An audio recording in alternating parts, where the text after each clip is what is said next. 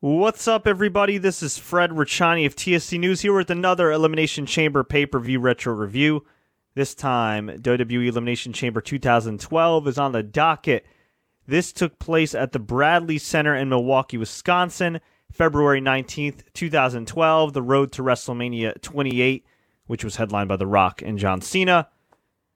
This pay-per-view, this Elimination Chamber, I'd say was not as strong as two thousand eleven.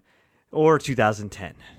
That being said, it did have some brilliance in the form of Daniel Bryan. More on that in a little bit, but just a quick trivia note, we had Unico with Camacho and his golden bicycle. Actually, I think it was like a tricked out silver bicycle with a lot of bling bling. They defeated Alex Riley. Nobody cares. We had our opener, which was an Elimination Chamber match. C M Punk, in the midst of his record-setting W W E Championship reign, I think he was W W E Champion for what, three hundred seventy-five days or something like that. No, no, no, four hundred thirty-four days. Yeah, the sixth longest W W E Championship reign of all time, according to Google. So, yeah, C M Punk was in the midst of that, riding high in momentum, and he beat Miz, Chris Jericho, Kofi Kingston, Dolph Ziggler, and R-Truth to retain the W W E Championship. This was pretty wacky, though, because we had R-Truth get eliminated by C M Punk first. Then Jericho pinned Dolph Ziggler. Jericho then pinned Kofi Kingston. Then Jericho was knocked outside of the chamber by C M Punk. He couldn't get up and continue. And then C M Punk ended up beating The Miz to retain, which set up Jericho versus Punk at WrestleMania and at Extreme Rules. Those guys ended up having some really good matches. I don't know if I'd go as far as to say they were great matches. I have to go back and watch them. I remember at the time they were really good, but a little something was missing in there. But pretty good mic work in that feud. And yeah, it foreshadowed things to come. Not a bad Elimination Chamber, but not not great either. Very good. Very good, but not great. Beth Phoenix, at the time the W W E Divas Champion, pinned Tamina Snuka to retain her title. Nothing match.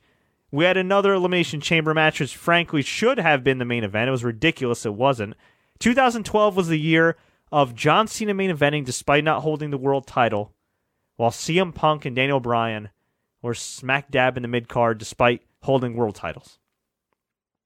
Ridiculous.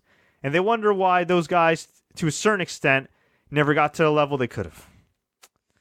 Yeah, that might be why. Perception's reality, kids.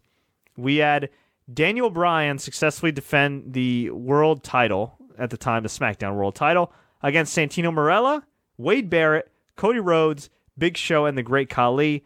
The eliminations were as follows. Big Show beat Great Khali. Cody Rhodes beat Big Show. And Cody Rhodes would later challenge the Big Show at WrestleMania. Big Show would defeat Cody Rhodes to win the I C title. We had Santino Marella pin Cody Rhodes. Santino then pinned Wade Barrett, and Santino Marella nearly beat Daniel Bryan. It was down to Daniel Bryan and Santino Marella. Daniel Bryan was laughing his ass off, you know, adjusting his wrists and everything. And then Santino Marella proceeded to unleash hell on Daniel Bryan. And Daniel Bryan did such a brilliant job of playing the douchey heel who did not take this guy seriously, only to get overwhelmed. Santino hit the Cobra. One, two, no. Santino Marella nearly won the world title. The crowd was going nuts. It was such a brilliantly laid out match. I, I gotta give Daniel Bryan his props. He was amazing here, but it ended up being Daniel Bryan locking in the yes lock, forcing Santino to tap out. Tremendous psychology from Daniel Bryan here. I really feel like they could have done more with Santino after this, but they didn't. Uh, he actually, you know what? He did end up winning the U S title and, and doing okay for himself, but man, he he he could have done more. He he certainly could have done more. It was it was quite unfortunate.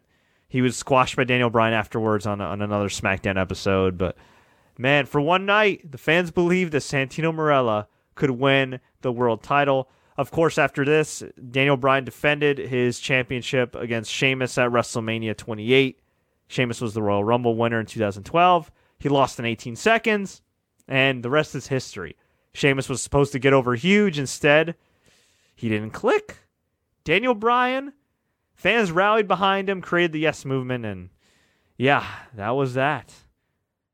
We had Jack Swagger defend the U S title against Justin Gabriel. This was like a W W E Superstars match. It was nothing. And shortly thereafter, Santino beat Jack Swagger to win the U S title. And then the main event, a k a the lame event, was John Cena defeating Kane, who was repackaged with the current, the most recent mask he's had with the weird, you know, looks like a weird deformed face. Ugh. John Cena defeated Kane in an ambulance match. This match sucked.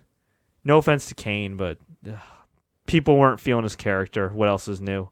And he did, though, go on to form the reluctant tag team of Team Hell No with Daniel Bryan.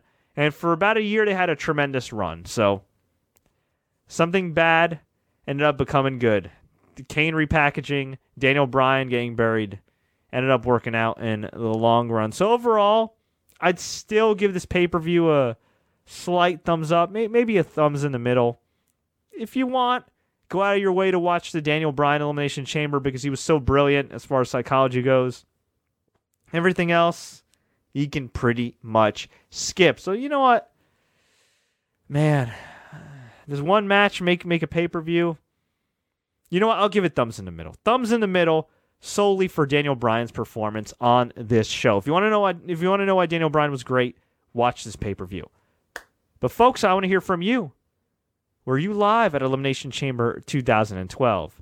Did you order it at the time? Were you disappointed? Were you happy? Did you go back and watch it on the network? Let me know. Leave a comment below. Tweet us. Facebook us. Do what you got to do. If you enjoyed this retro review, please like, share, take care. Don't forget to subscribe. And as always, enjoy the matches.